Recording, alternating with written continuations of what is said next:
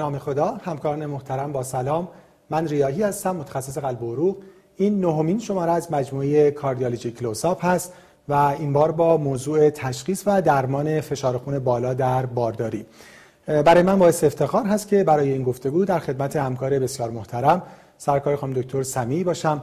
خانم دکتر سمی متخصص قلب و فلوشیپ اکوکاردیوگرافی بیمارستان قلب شهید رجایی و استاد دانشگاه علوم پزشکی ایران هستم. خانم دکتر سلام و خیلی ممنون که دعوت من رو برای این گفتگو قبول کردیم منم سلام عرض می‌کنم. هم خدمت شما هم خدمت مخاطبین عزیزتون و خیلی ممنون هستم که من رو دعوت کردید خیلی ممنون از شما. اگه موافق هستیم با این مقدمه وارد بحث بشیم که خب درباره موضوع خیلی مهمی می‌خوایم صحبت بکنیم.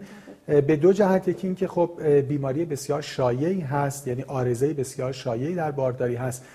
به هر حال به غیر از خود عوارض مامایی بارداری در بین بیمارهای medical این مهمترین یعنی شایع ترین بیماری هست که می‌تونه بارداری رو complicate بکنه یعنی با یه شیوع حدود 10 درصد که خب عدد خیلی زیادی هست. یعنی از بین هر ده خانمی که بارداری رو تجربه می‌کنن یک نفرشون دچار hypertension حالا یا از قبل بودن یا دچار hypertension میشن. علاوه بر این شیوع خب به هر صورت بیماری هست با عوارض و morbidity های مهم هم برای خود مادر و هم برای جنین و خب بعد از اینکه به دنیا آمد برای نوزاد. به این جهت خب بیماری مهمی هست و مطلب مهمی. ولی خب اون روی سکه هم مهم هست. یعنی این سمت خب به هر صورت under diagnose under treatment و under attention ش مهم هست. ولی اون سمت over کردن همه اینها مهم هست. هم استراب زیاد هم درمان هایی که گاه ممکنه که اوور باشه یا ایندیکیشن نداشته باشه. در ممکنه که امکان یه بارداری در حقیقت راحت و با استراب کم رو از مادر بگیره. به این دلیل خب به هر صورت موضوع مهمی هست. اگه موافقین من با این سوال شروع بکنم یعنی با قبل از بارداری سوالات رو شروع بکنیم.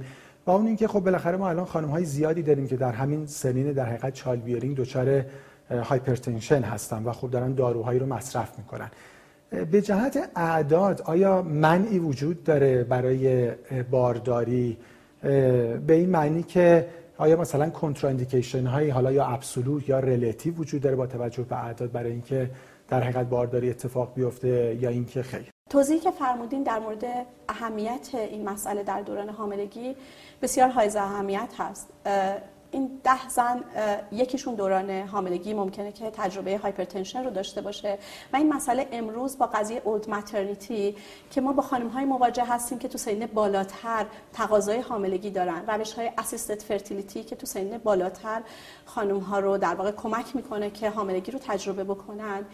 و این قضیه که دیابت الان شیوع بیشتری داره obesity شیوع بیشتری داره پیدا می‌کنه حتی شاید به سمت جدیتر شدن هم مسئله فشار خون تو حاملگی بره که من لازم دارم ضمن توضیحات خیلی خوبی که شما فرمودین این رو این قضیه رو اضافه بکنم. در مورد اینکه قبل از اینکه یعنی یک بیماری که chronic hypertension داره و روی medical treatment هست و در واقع می‌خواد حاملگی رو تجربه بکنه اگر که در حد mild to moderate hypertension باشه یعنی blood pressure systolic زیر 160 میلیمتر جیوه و که زیر 105 تا 110 میلیمتر جیوه رو داشته باشه و با درمان دارویی کنترل باشه در واقع این فرد می‌تونه حاملگی رو با mild to moderate hypertension اگر روی medical treatment کنترل هست داشته باشه. قضیه ما برای اینکه به عنوان contraindication تلقی کنیم severe hypertension هست. severe hypertension بهتر قبلش درمانش رو ما براش انجام بدیم و بعد به سمت کمتر شدن فشار خون و کنترل فشار خون که اومد این خانم باز می‌تونه حاملگی رو تجربه کنه. نکات مهمی که در مورد chronic hypertension مطرح هست نوع درمانیه که یک خانم حامله داره می‌گیره. بعضی از درمانهای دارویی در طی دوران حاملگی contraindication مطلق دارن. و ما باید بدونیم اگر فشار خون با درمان دارویی کنترل هست که اون درمان در طی حاملگی contraindication داره این تذکر رو به مادر بدیم که حالا بسته به شرایطش اگر که فکر می‌کنیم pregnancy زود اتفاق میفته در حین attempted conception ش اون داروها رو change بکنیم trial بکنیم ببینیم با داروی جدید ما که در طی حاملگی safe ه آیا مادر فشار خونش کنترل هست یا نیست؟ و اگر نه احساس می‌کنیم جزء مواردی هست که ممکنه که conception طول بکشه تا اتفاق بیفته. بهش اجازه بدیم که روی medical treatment ش بره و با baby check چک کنه و به محض حاملگی در واقع inform کنه پزشکش رو و داروش رو change کنه. یکی مسئله نوع درمان هست که ما اون رو چک کنیم و تا جایی که می‌تونه optimize کنیم به سمت داروهایی که در واقع safer هستن در توی طول دوران حاملگی. و اگر severe hypertension هست درمان اصلی بیمار رو قبل از حاملگی انجام بدیم. mild to moderate hypertension در واقع contraindication ی برای pregnancy نداره. این خانم ها می‌تونن حاملگی رو تجربه کنن. اساسا حاملگی با افت systemic vascular resistance همراهه و به خاطر همین اغلب خانم ها تا trimester دو معمولا تازه افت فشار خون رو تجربه می‌کنن. چه بسا خانم هایی که روی chronic hypertension هستن و روی medical treatment امکان قطع داروهاشون در طی حاملگی حتی وجود داشته باشه. پس بنابراین اینکه بیمار رو بترسونیم و خیلی pessimistic باشیم به این قضیه خیلی جایگاهی نداره و فشار خون کنترل شده. یا mild to moderate به هر حال بهتره که درمانش در واقع ادامه پیدا بکنه با درمان های safer اگر امکان پذیره و بعد مریض می‌تونه که conception هم داشته باشه. اگر severe hypertension یه ذره به قضیه secondary hypertension توجه داشته باشیم که اگر ما در شرایطی داری که secondary hypertension و ما می‌تونیم در واقع اصلاح درمانی مادر رو انجام بدیم این کار رو براشون انجام بدیم. ممکنه مادر coarctation داشته باشه که فشار خونش خوب کنترل نیست ممکنه که renovascular hypertension باشه. شرایطی که secondary رو باید assessment کنیم اگر مادر تو اون مقوله میگنجه از نظر نوع hypertension severe ش خب اونا بررسی بشه و شرایط می‌تونه optimize بشه. حتی یه coarctation بعد از اینکه اصلاح بشه یه مادر تجربه حاملگی خیلی موفق تری رو خواهد داشت تا اینکه در حین حاملگی diagnosis ش انجام بشه. پس به صورت خلاصه خانم اگه فشارهای systolic کمتر از 160 میلیمتر جیوه داشته باشه و diastolic های کمتر از 110 میلیمتر جیوه منعی برای شروع بارداری نداره. به ویژه که فرمودین با پایین اومدن SVR انتظار داریم که اصلا فشار خون مادر پایینتر هم بیاد. چه بسا که فشار خون های اصلا پایینتر داشته باشه نیازش به همون مثلا تکدارویی که دارن مصرف می‌کنن اصلا برطرف بشه. بله، و concern ما یه بخشش البته توی داروها هست که حالا ما وقتی صحبت medical therapy شد دوباره یه بار این رو مرور خواهیم کرد. و بعد خب وارد مباحث خود بارداری بشیم و اگه موافق هستیم با تشخیص شروع بکنیم. اینکه بالاخره ما ببینیم چه classification ی مادر داره و آیا بعد نیاز به چه اقدام درمانی داره. طبیعتا پله اولش اینه که ببینیم فشار خون مادر چه عددی هست.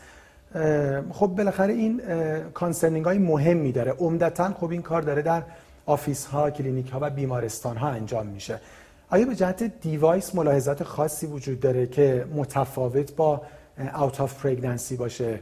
و نکته دیگه out of office blood pressure measurement چه نقشی داره؟ آیا اصلا اجازه دارن سیستم درمانی و حالا خود مادر که این کارو بکنه؟ به این جهت که خب در guideline های جدید این role out of office blood pressure measurement خیلی پررنگ شده. حالا هم ambulatory blood pressure monitoring هم home blood pressure monitoring آیا در pregnancy هم جایگاهی داره و اصلا اجازه هست این کار انجام بشه؟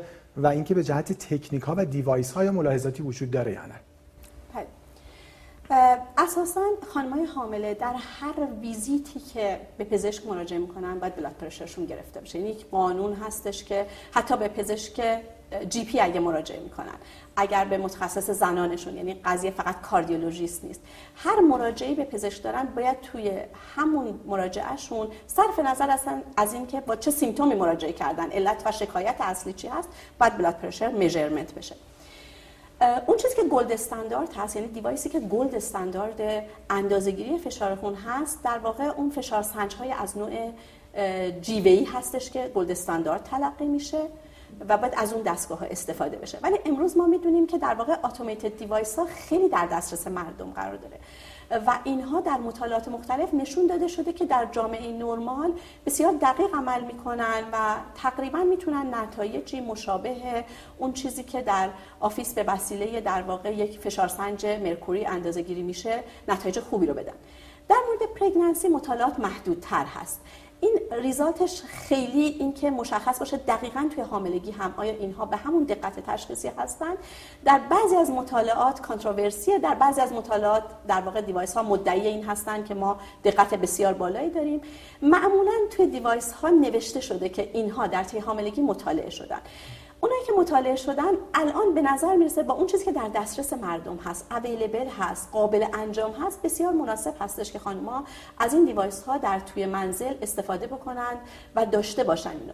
جایی که recommend میشه اصلا اینها استفاده نشن severe preeclampsia ه یعنی چه که افرادی که دچار severe preeclampsia شدن ما توصیه می‌کنیم که از automated استفاده نکنیم و حتما از فشارسنج جیوه‌ای به خاطر اینکه اینها دقت خیلی بالای اندازه‌گیری فشار برای ما ضرورت پیدا می‌کنه. تو اون موارد توصیه نمیشه. بقیه موارد بستگی به شرایط من شخصا خودم توی کلینیک معمولا به خانم ها میگم device شون رو بیارند و من معمولا فشار رو می‌گیرم با فشار سنج جیوی با همون موقع با automated م چک می‌کنیم. اگر device تقریبا نتایج مشابهی رو داشته باشه این reassurance رو میدیم که تو می‌تونی به این rely کنی اعتماد داشته باشی و از این استفاده بکنی. home خب مانیتورینگ قطعا جایگاه داره. برای اینکه توی pregnancy این افراد دیگه white coat hypertension داریم. افراد میرن اضطراب دارن مشکل دارن. وقتی که میرن وارد office میشن اون جو مطب باعث میشه که فشار بالا detect بشه. خیلی نگران میشن. این نگرانی باعث میشه که توی measurement بعدی هم باز فشار بالا detect بشه. بنابراین قطعا جایگاه داره. مخصوصا مریضایی که culturally می‌تونن device رو درست استفاده بکنن حتما توصیه می‌کنیم home monitoring. من باز به مریضا contact number میدم. ازشون خواهش می‌کنم که از فشاراشون توی هفته عکس بگیرن و برای من بفرستن تا من بدونم home monitoring چطوریه. ambulatory monitoring بسیار جایگاه ویژه‌ای توی حاملگی داره. هم white coat hypertension رو نشون میده هم تو کسایی که درمان و medical treatment انجام دادیم نشون میده که اینا کنترل شد فشارشون در حدی که ما اون گولی که ما می‌خوایم رو در واقع بهش رسیدیم یا نه. بنابراین این هم توصیه میشه تو مواردی که ما مشکوک هستیم که white coat داریم یا فشار خون رو نگرانیم که خوب کنترل شده یا نشده حتما از این روش های ambulatory هم می‌تونیم استفاده کنیم. نکات مهم توی اندازه گیری هست که مریض بهتره توی حاملگی در حالت نشسته فشار خونش اندازه گیری به خصوص اگر هفته 20 حاملگی به بعد هست.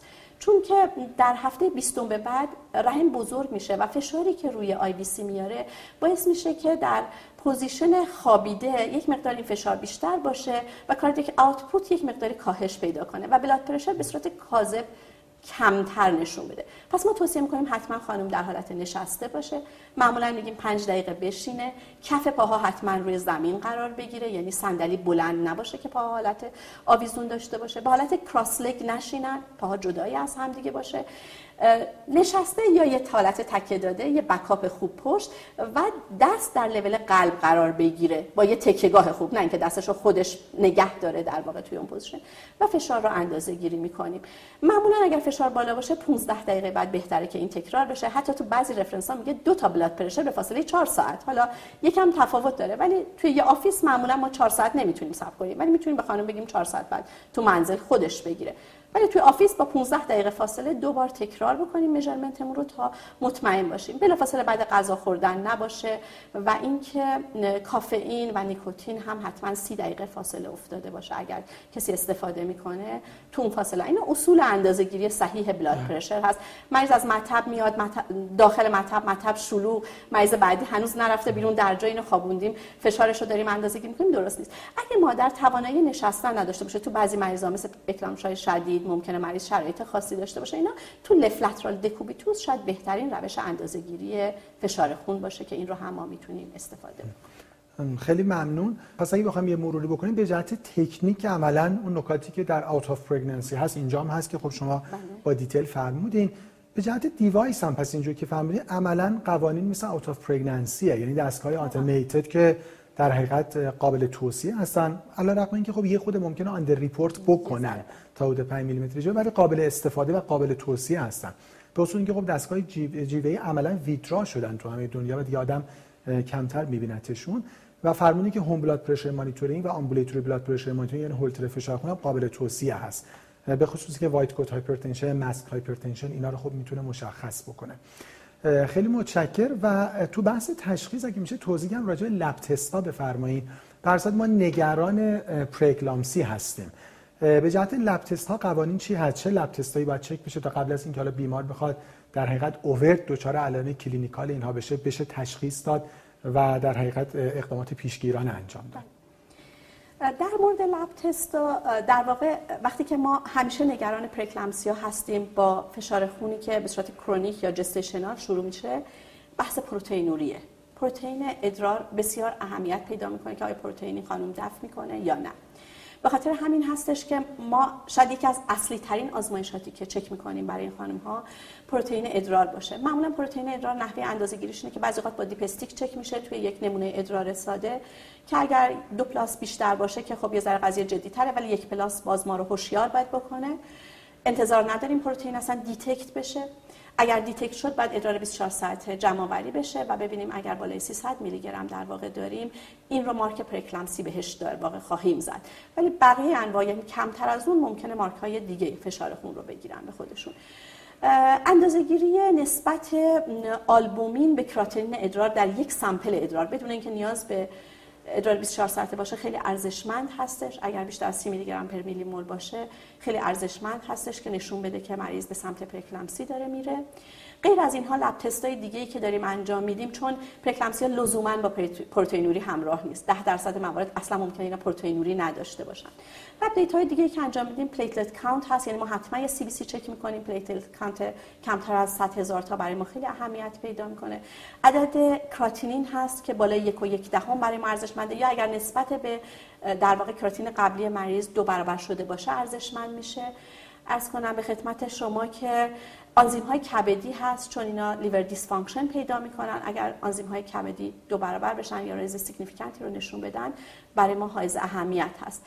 uric acid معمولا prognostic از نظر هم prognosis fetal هم prognosis maternal ارزشمند هستش که در واقع توی این افراد چک بشه. اینا lab های مهمه. اگه برای اولین بار تشخیص میدیم اندازه‌گیری TSH مهمه مریض ها مهم هست که متوجه بشیم توی حاملگی. شرط هایپوتیروید دارن شرط هایپرتیروید دارن چون بعضی وقت با درمان اینها ممکنه ما بتونیم فشار خون رو بهتر کنترل بکنیم. اینا در واقع چیزای اصلی هستش که ما اندازه‌گیری می‌کنیم. گاهی اوقات ندرتا اگر فکر در واقع بعضی از بیماری های اندوکرین باشیم اندازه‌گیری پتاسیم هم ارزشمند هست که اگر هایپوکالمی داشته باشیم به هایپر ممکنه چون توی پرگنانسی این قضیه ممکنه که اتفاق بیفته. در واقع اندازه‌گیری هستش lab که فرمودین عمدتا خب خیلیش وقتی که بیماری establish شده یعنی خب ما بله. یعنی پروتئینوری بیمار پیدا کرده یا مثلا low platelet بله. داریم LFT بیمار بله، مختل شده. آیا تستی هم داریم که بتونه predict بکنه یا از اون ور خیال ما رو راحت بکنه تا حدودی که مثلا بیمار دچار پره‌اکلامپسی مثلا نخواهد شد حداقل تا یه زمانی؟ اگر بگیم lab test که یعنی من احساس کنم که چیز بیوشیمی رو داریم اندازه گیری می‌کنیم بله.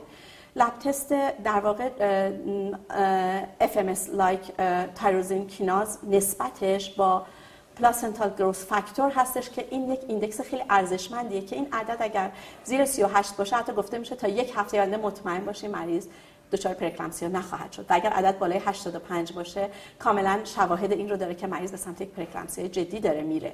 بنابراین اینا هست ولی اینا خب در حال حاضر موجود نیست. امید این رو داریم که در کشور در آینده داشته باشیم اینا رو که بتونیم predict کنیم. اگر lab test همه پاراکلینیکا رو ببینیم اندازه‌گیری در واقع مقاومت بندناف شریان بندناف خیلی کمک کننده هست توی افراد که predict بکنه که این فرد دچار پره‌اکلامپسی میشه یا نه. چون پره‌اکلامپسی اساسا یه بیماری که شروعش از هفته های اول تشکیل جفته یعنی اونجایی که placentation ما خواهیم داشت توی جفت. بروزش بعد از هفته 20 و شروعش اون قضیه است. و اینا رو ممکنه که بشه با نحوه رشد جنین نحوه در واقع اون حرکت خون و داپلری که از بند ناف گرفته میشه predict کرد که این فرد مستعده. بعضی شواهد هم ما رو هدایت می‌کنه. مریضی که دیابت داره مریضی که antiphospholipid syndrome داره مریضی که lupus syndrome داره مریضی که بیماری زمینه‌ای در واقع کلیوی داره مریضی که سن بالای 40 سال حامله شده مریضی که BMI بالا داره مریضی که multiple pregnancy داره دو قلو سه قلو اینا خب ما رو یه ذره در واقع اون sense و index suspicion مون رو باید بالا نگه داره که ممکنه این مریض به اون سمت بره. چیزی که ما رو نگران می‌کنه بیشتر پره‌اکلامپسی تا یک hypertension ی که به خصوص اگر mild to moderate باشه خیلی ممنون. و قبل از اینکه وارد بحث درمان بشین اگه موافق هستین خیلی کوتاه درباره classification ی که خب خیلی مشهور هست فقط یه مروری بفرمایید که ما اصطلاحات رو مرور کرده باشیم چون تو بحث درمان خب حتما به این اصطلاحات نیاز خواهیم داشت. فشار خون توی حاملگی رو میشه چند مدل تقسیم بندیش کرد. یک دستشون chronic hypertension یا preexisting hypertension ه که hypertension ی که مریض قبل از اینکه حامله بشه در واقع این فشار خون رو داشته و ادامش به هر حال در طی اون دوران حامله شده. یا اینکه بعضی وقت ما اینو تشخیص نمیدیم ولی فشار خون بعد از حاملگی متوجه میشیم که هفته ها بعد از حاملگی فشار خون فرد بالا هست که این preexisting hypertension رو قبلا بیمار داشته. فشار خونی که قبل از هفته 20 حاملگی هم detect بشه جزء دسته chronic تقسیم بندی میشه. یه gestational hypertension داریم که بعد از هفته 20 حاملگی فشار خون بروز می‌کنه ولی نه end organ damage ایجاد میشه نه همراه با پروتئینوری significant یعنی بیشتر از اون 300 میلی گرمه ممکنه با کمترش حتی همراه باشه. و زیادی رو در واقع از نظر اینکه end organ ی رو damage بزنه آسیب بزنه ایجاد نکرده. پره‌اکلامپسی و اکلامپسی فشار خونی هست که از هفته 20 به بعد ایجاد شده ولی همراه با end organ damage یا پروتئینوری significant یا هر دوی اینها هستش. و اگر که همراه با تشنج هم بشه که term eclampsia بهش اطلاق میشه یه فشار خون دیگری هم داریم که preexisting hypertension پره‌اکلامپسی در واقع یا gestational hypertension روش سوپر میشه. یعنی فرد دچار یک chronic hypertension ه ولی از هفته 20 بعد یه rise خیلی جدی پیدا می‌کنه. یا پروتئینوری روش ایجاد میشه که این رو ما توی این دسته طبقه بندی می‌کنیم. یه دسته جدیدی امروز اضافه شده به اسم پست پارتم هایپرتنشن که این افرادی هستن که بعد از اینکه حاملگیشون خاتمه پیدا می‌کنه حالا یا همون ادامه فشار خون تو پست پارتمشون ادامه داره یا اینکه اصلا از اول دینوو بعد از اینکه زایمان تموم شده و خاتمه پیدا کرده فشار خون شروع شده. این خودش ترم جدید هستش. بعضی اوقات هم ما اصلا فشار خون مریض یعنی فرد اصلا مراجعه نداشته. هفته 20 بعد اومده ما فشار خون detect کردیم. اینو جزء unclassified تقسیم بندی می‌کنیم. یعنی نمی‌دونیم جزء preexisting هاست یا gestation هاست. بعد بذاریم حاملگی تموم بشه 42 روز بعدش یعنی 6 هفته بعدش هم تموم بشه و ببینیم آیا این فشار خون ادامه پیدا می‌کنه جزء chronic تقسیم بندیش بکنیم یا نه. اینو unclassified تقریبا تلقیش می‌کنه. بله. یعنی ما gestational hypertension رو پس انتظار داریم که حد اکثر 6 هفته بعد از در حقیقت delivery در حقیقت نرمال بشه فشار خون برای gestation و اگه بیشتر ادامه پیدا کرد عملا یک chronic hypertension بوده. بیشتر reference ها 6 هفته رو در واقع برای این منظور در نظر می‌گیرن. ولی دوازده هفته هم تو بعضی از ریفرنس ها تک و توک ذکر شده. میشه در واقع ولی بیشترین 6 هفته است. این یعنی اگه 42 روز بعد از زایمان ادامه پیدا کنه ما می‌تونیم بگیم که یک chronic hypertension در واقع خیلی متشکرم. و وارد بحث درمان بشیم. اگه موافق هستین قبل از اینکه باز درمان medical خود hypertension رو بخوایم صحبت بکنیم راجع به آسپرین صحبت بشه. و کوتاه هم راجع به supplement ها که خب معمولا مورد سوال هست. آیا اصلا آسپرین role ی داره برای prevention پره‌اکلامپسی در این بیماران؟ و اگه داره کدوم یک از بیماران و با چه دوزی؟ آسپرین واقعا اثبات شده اثرش. اگرچه این اثر modest ه ولی اثبات شده هست که prevention ی روی پره‌اکلامپسی در واقع انجام میده. low dose ش کفایت می‌کنه. reference ها باز range متعدد بین 80 تا 160 میلی گرم رو ذکر کردن ولی باز آخرین ها میشه گفت همون 80 میلی گرم هم کفایت می‌کنه. معمولا پیشنهاد میشه برای مریضایی که chronic hypertension دارن. مریض هایی که سابقه یک hypertension در حین حاملگی براشون در واقع ایجاد شده تو حاملگی قبلیشون. مریضایی که chronic kidney disease دارن مریضایی که لوپوس یا antiphospholipid syndrome رو در واقع دارن یا دیابت تایپ 1 یا تایپ 2 دارن اینها حتما روی supplement قرار بگیرن. اما مریض هایی هم هستن که اگر دو تا فاکتور رو داشته باشن اونا هم باز روی supplement روی آسپرین قرار باید بگیرن. کسایی که حاملگی اولشونه کسایی که بالای چهل سال هستن کسایی که BMI بالای 35 رو در واقع دارن کسایی که حاملگی چندقلویی دارن کسایی که پره‌اکلامپسی تو خانوادهشون وجود داشته. اینها هم اگر دو تا از این فاکتورها همزمان مثلا یه خانمی بالای 40 ساله حاملگی اولش هم هست. یه خانمیه که مثلا وزن بالا داره حاملگی دوقلو هم داره. دو تا فاکتور رو داشته باشن. بهتره که آسپرین رو به عنوان پیشگیری بگیرن. اثر modest هست ولی واقعا effective به عنوان کاهش پره‌اکلامپسی اثرش گزارش شده. supplement ها کلسیوم هستش که روش خیلی تاکید میشه. باز اونم controversy اینکه واقعا effective ه یا نه. controversy زیادی در موردش وجود داره. ولی امروز میگن کسایی که کلسیوم دریافتیشون کمتر از 600 میلی گرم در روز هست حتما اینا رو به دو گرم برسونیم. دو گرم کلسیوم روزانه effective تا حدودی بوده. ویتامین ای و سی هم تو بعضی از مطالعات پیشنهاد شده ولی بعدا توی مطالعات بزرگتر اثر اثبات شده ای نداره. یعنی اون چیزی که بیشترین effect رو تو prevention داره آسپرینه و بعد در درجه دوم کلسیوم قرار داره. خب خیلی متشکرم. فقط باز قبل از اینکه وارد بحث درمان دارویی خود hypertension بشیم راجع به آسپرین که فرمودین که در بیمارانی که بالاخره intermediate risk یا high risk برای پره‌اکلامپسی هستن می‌تونن low dose آسپرین دریافت کنن حالا 80 100 تا 150 میلی گرم فقط به جهت زمانی از کی تا کی این آسپرین رو باید دریافت کنن؟ توصیه که میشه اینه که از اواخر trimester اول از هفته 12 آسپرین شروع بشه و تا هفته 36 37 ادامه پیدا کنه. معمولا یک هفته مانده به زایمان توصیه میشه آسپرین قطع بشه. البته این هم باز controversy ه ولی بیشتر افراد به این سمت هستن که آسپرین رو یک هفته مونده به زایمان به خاطر ریسک bleeding ی که ممکنه اضافه بکنه قطعش بکنن. و از انتهای trimester اول تا این زمان. درست. خیلی متشکرم.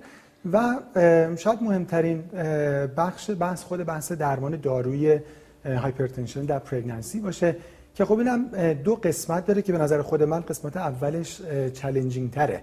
یکی بحث threshold درمان هست که بالاخره با چه اعدادی بیمار باید درمان بشه یا درمانش حالا اگه داره درمان می‌گیره augment بشه.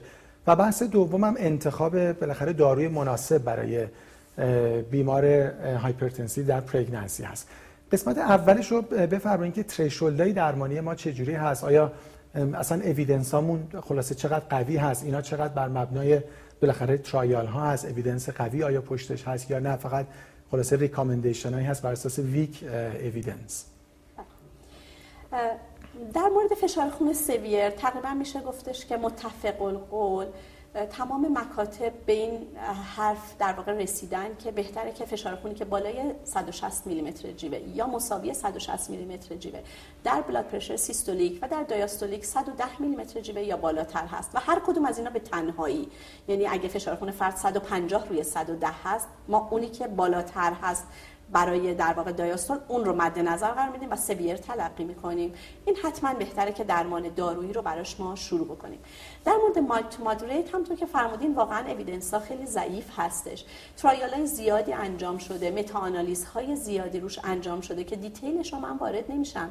ولی خلاصه مطلبش اینه که بین tight control کردن و اینکه از کی شروع کردن آنقدر تفاوتی توی outcome fetus دیده نشده حداقل. اینکه ریسک low birth weight preterm labor neonatal death اینها رو افزایش بده یا کاهش بتونه بده. توی اینها خیلی تفاوتی با همدیگه نداشتن. هم از نظر شروع درمان که اصلا درمان بشه یا نشه. و اگر بشه tight control بشه یا tight control نشه خیلی در واقع مطالعات نشونگر تفاوتی نبودن. مطالعات بیشتر در مورد maternal در واقع outcome هم در این حد بوده که اونایی که درمان دارویی نگرفتن احتمال بروز severe hypertension در ماهای بعد حاملگیشون بیشتر بوده. و از اونجایی که در آنالیز های بعدی دیدن کسی که severe hypertension میدن ریسک حالا عوارض fetus و maternal شون بالاتر هست. خب حالا به این نتیجه شاید بیشتر مکاتب برسن که to moderate رو هم براش یه درمانهایی رو در نظر بگیرن به خاطر اینکه جلوی اون severe hypertension رو در آینده بگیرن. ولی واقعا هست مکاتبی حتی مثلا ACOG اصلا زیر 160 و 110 رو میگه درمان نکنید. من دوست دارم اینجا به پروتکل کشوری خودمون چون ما در این مورد پروتکل داریم و وقتی پروتکل کشوری وجود داره اساسا به حال ما با در برابر اون پروتکل هم باید جوابگو باشیم. پروتکل کشوری ما عدد 150 رو 100 رو تعیین کرده به عنوان از این بالاتر بهتره که درمان برای مادر حتما درمان دارویی رو شروع بکنیم. اون چیزی که recommendation دنیاست باز همین عدد هست بین 150 تا 100 یا بین مثلا 95 تا 110 رو درمان برای diastole رو شروع می‌کنن. guideline ESC که آخرین guideline هست در مورد gestational hypertension و اونایی که end organ damage دارن blood pressure بالای 140 رو 90 رو پیشنهاد کرده که درمان رو شروع بکنید که منطقی هم به نظر می‌رسه. این اساسا برای اونایی که end organ damage ی دارن یا gestational hypertension دارن بهتر هستش که 140 روی 90 رو در نظر بگیریم و اونایی که هیچ عارضه‌ای رو ندارن 150 روی 100 رو به عنوان threshold درمانی بذاریم. باز من می‌دونم همکارای متخصص زنانمون خیلی با این راضی نیستن. یعنی به محض اینکه blood pressure 140 رو می‌بینن واقعا دوست دارن که درمان رو شروع بکنن. این رو باید واقعا یه ذره دست به عصاتر رفت. چون عوارضش روی fetus ممکنه حتی بیشتر هم باشه. عوارض درمان هایی که ما در واقع برای مادر انجام میدیم. ما blood pressure مادر رو که کاهش میدیم hypoperfusion جفتی ایجاد می‌کنیم. بنابراین IUGR preterm labor اینها رو ما یکم ریسکش رو افزایش میدیم. بنابراین باید بین مادر و جنین انتخاب کنیم. مادری که severe hypertension نداره ما خیلی از stroke یا خونریزی مغزی نمیترسیم. ما نگران اینها هستیم. در واقع اگر من دو تا concern اصلی رو بخوام بهش اشاره کنم ما مواردی که preeclampsia نداریم یکی نگران اینیم که severe hypertension بروز کنه و preeclampsia بروز بکنه و عوارضی مثل stroke ایجاد بشه که این وقتی که مادر mild to moderate این عوارض رو نداریم و preeclampsia هم که باید surveillance مربوط به خودش رو انجام بدیم. چک کنیم lab data مون رو چک کنیم علائم هشدار رو به مادر تذکر بدیم و این کار انجام بدیم.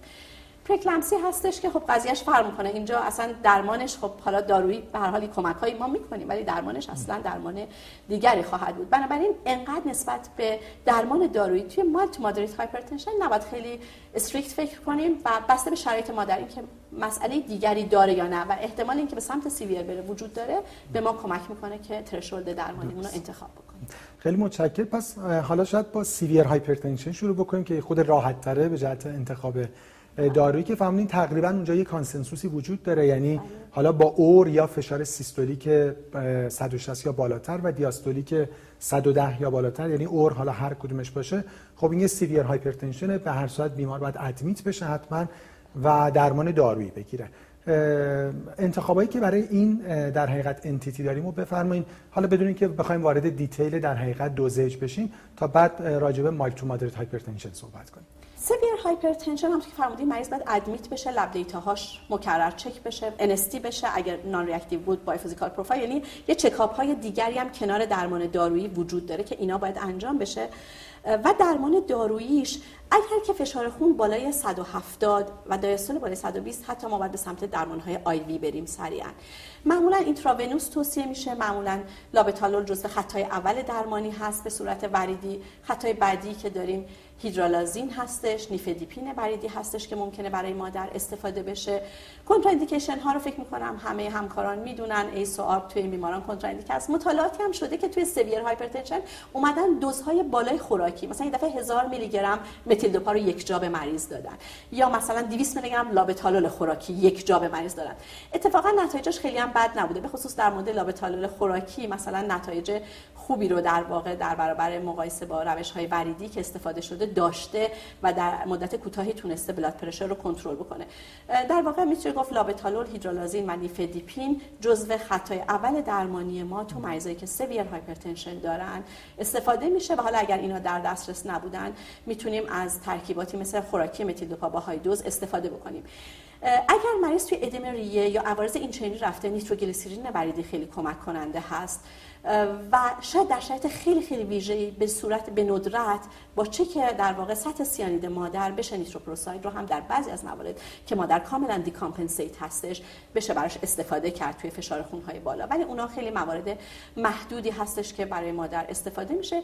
دیورتیک ها تقریبا جایگاه خیلی زیادی ندارن چون مخصوصا severe hypertension عملا درمانش مشابه preeclampsia ها یه جوری تلقی میشه و اونجا حجم خون مادر رو کم می‌کنه. تنها جاش مواردی است که مادر oliguric هستش یا توی ادم ریه است که می‌تونه کمک کننده باشه. خیلی متشکرم. فقط درباره هیدرالازین شما همونجوری که فرمودین خب practice باش زیاد بوده. بالاخره بله. در حقیقت practitioner باش راحت هستن. تو توصیه های خود ایالت هم هنوز جایگاه خوبی داره. ولی تو guideline های 2018 یه خورده در حقیقت رفت عقبتر و از خط اول خارج شد. توصیه شما چی هست به جهت پرکتیس من توی practice خودم در مریضایی که severe hypertension داشتم لابتالول وریدی رو استفاده کردم که نتایجش خیلی خوبه و خیلی خوب کنترل می‌کنه و مانیتورینگش هم خیلی راحت است. حتی اسمولول وریدی هم جایگاه خوبی داره. مثلا وقتی به صورت IV infusion continuous استفاده بشه شما می‌تونید در مواردی که hypotension ایجاد بشه هم قطعش بکنید. هیدرالازین به خاطر اون رفلکس تاکیکاردی. و اثرات hypotensive ی که ممکنه ایجاد بکنه یک ذره جایگاهش ضعیف‌تر شده. یکی از جایگاه های استفاده خوبش مریضیه که دچار peripartum cardiomyopathy چون peripartum cardiomyopathy و hypertension مثلا preeclampsia تقریبا یک pathophysiology base مشابهی رو دارن و ممکن این دو تا entity حتی یه جورایی هر کدومشون زمینه مستعد اون یکی رو فراهم کنن توی اینا هیدرالازین خیلی جایگاه خوبی رو توی این افراد به صورت خاص پیدا می‌کنه و مواردی که خب ممکنه که در دسترس نباشه. خب خیلی متشکر و وارد بحث mild to moderate hypertension بشیم. به جهت cut-off ها پیامی که من از توضیحات شما گرفتم این که به هر صورت approach ما اونجا خیلی aggressive نیست و در حقیقت خیلی دنبال tight control فشار خون بالا نیستیم.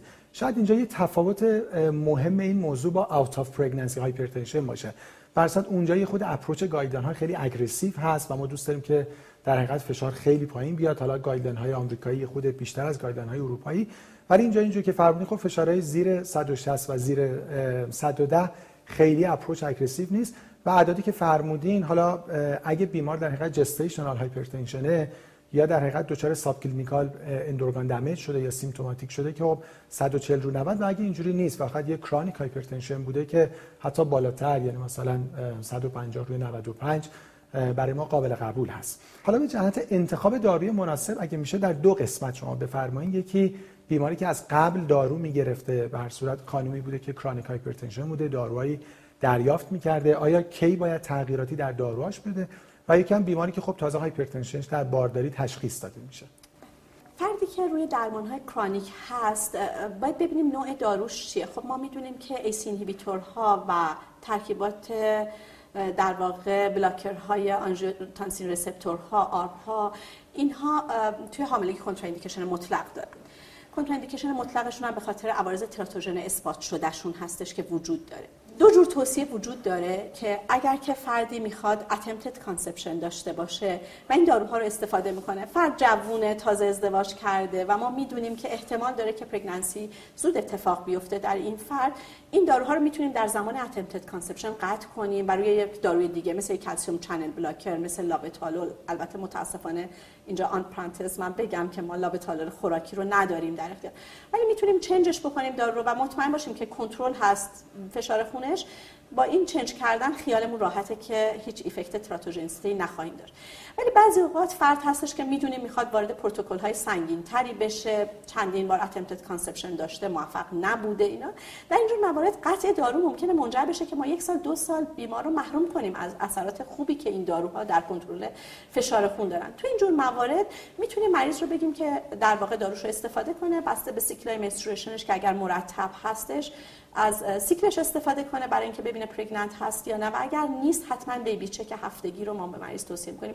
استفاده کنه. نگرانی که وجود داره این هستش که این داروها بیشتر در تریمستر دو و سه در واقع ایفکت هایی که روی جنین خواهند داشت که ایفکتاش معمولا هم نباید بگیم teratogen در واقع effect هایی هست که روی رشد کلیه ایجاد میشه و در واقع hypoplasia ی کلیه هاست oligohydramnios ممکنه ایجاد بکنن در واقع با renal failure بچه متولد بشه.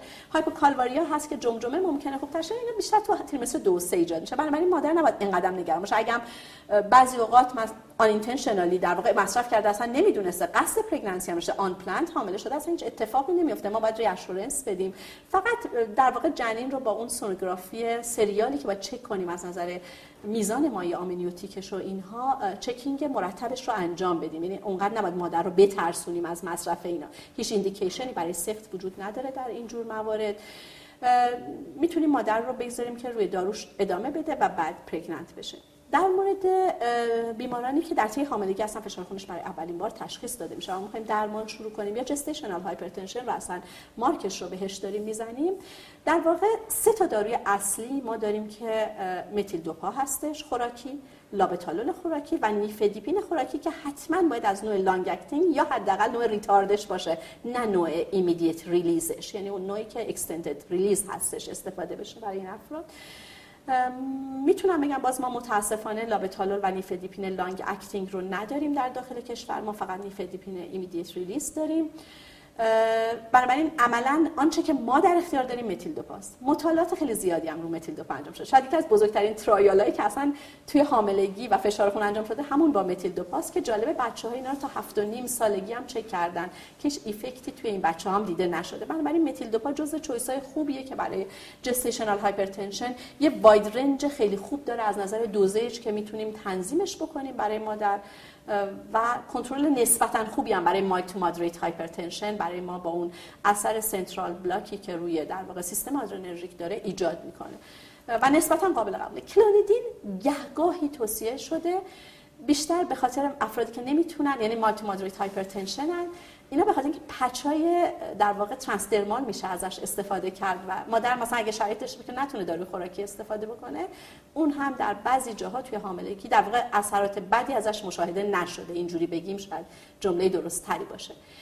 دیورتیک ها اگر لازم باشه می‌تونیم توی حاملگی استفاده کنیم. یکی از بهترین داروهای دیورتیک هیدروکلورتیازیده که توی حاملگی قابل استفاده هست. گروه بی تلقی میشه. اگر مریض رو مارک پرکلمسی نزده باشیم براش و بخوایم فشار خونش رو کنترل بکنیم و با خطای اول کنترل نشه اینا جزء خط دومن. هیدرالازین باز جزء خوراکیش جزء خط دوم محسوب میشه.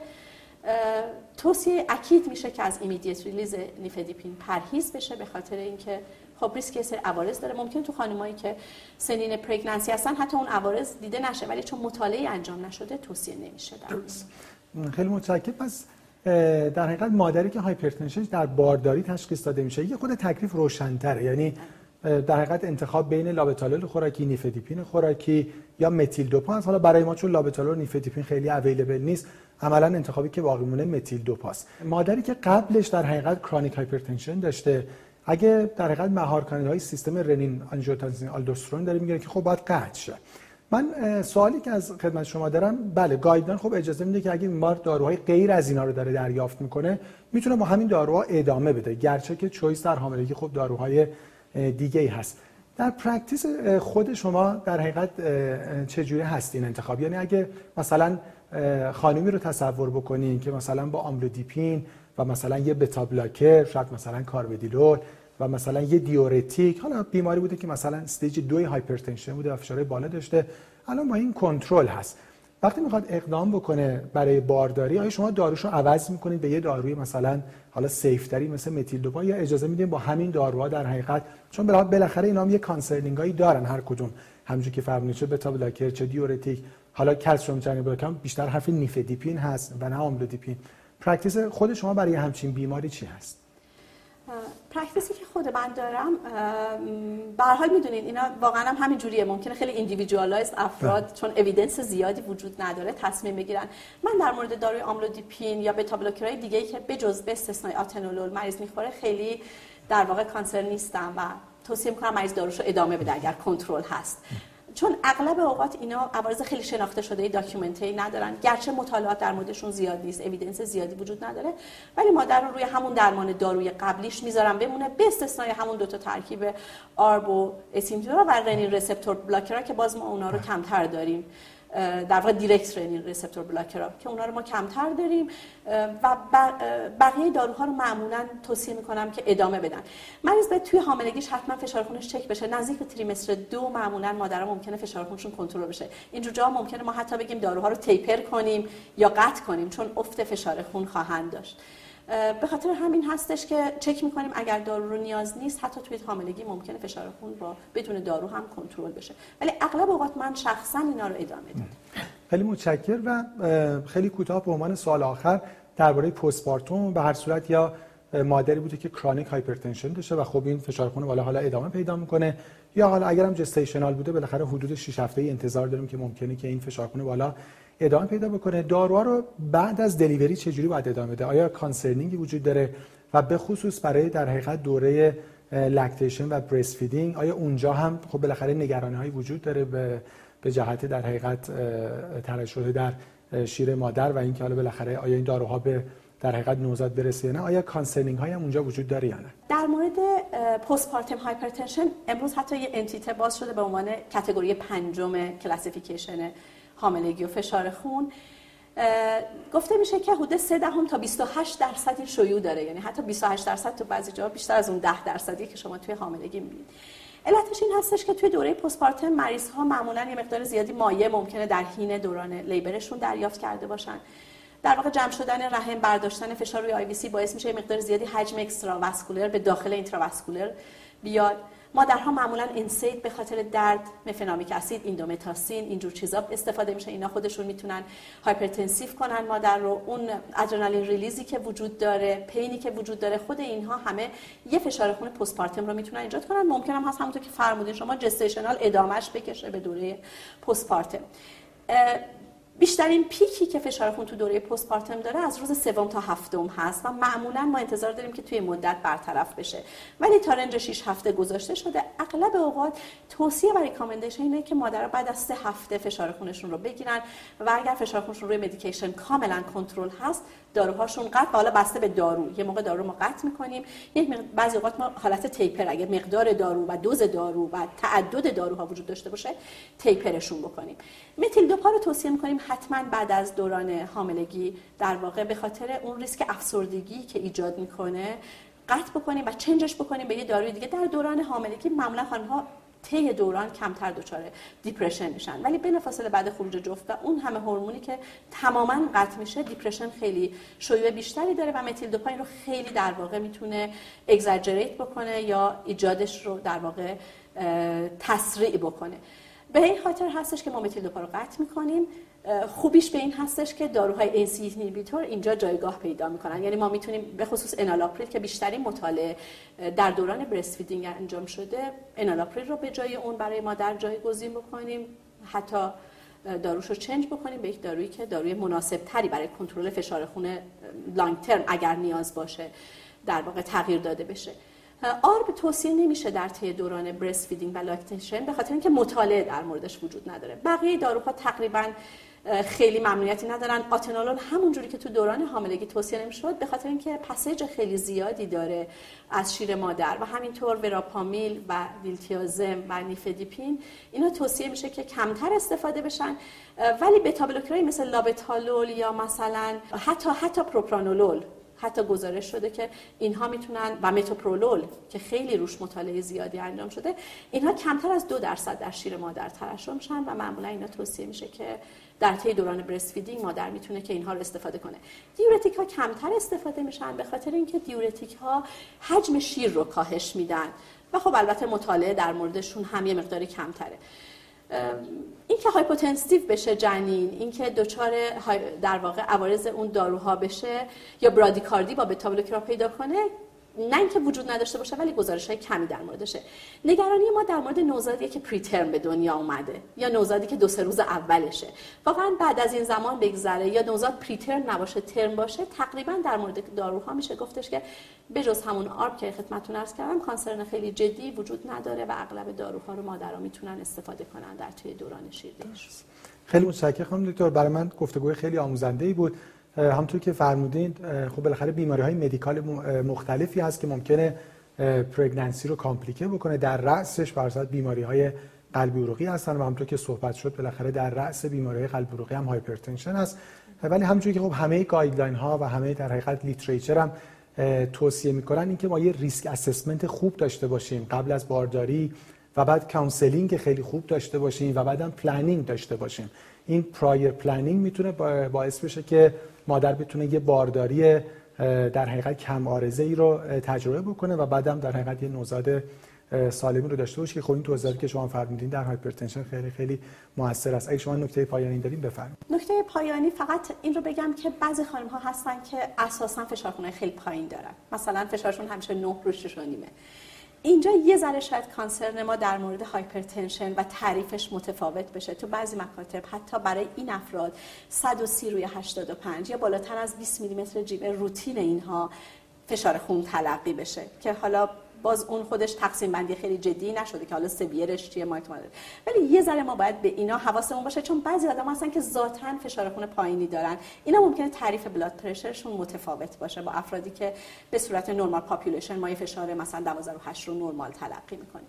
فقط این نکته رو فکر کردم که شاید فراموش شده باشه توی بحث و نکته دیگه به ذهنم نمی‌رسه. به نظر منم که من خیلی استفاده کردم. از نظرات شما امیدوارم که مفید باشه و ما بتونیم از مخاطبین شما این feedback رو بگیریم که اگر نکته دیگری می‌تونه اضافه بشه به این بحث داشته باشیم تا در مورد بیمارانمون به کار ببریم. خیلی متشکرم. ممنون. از شما.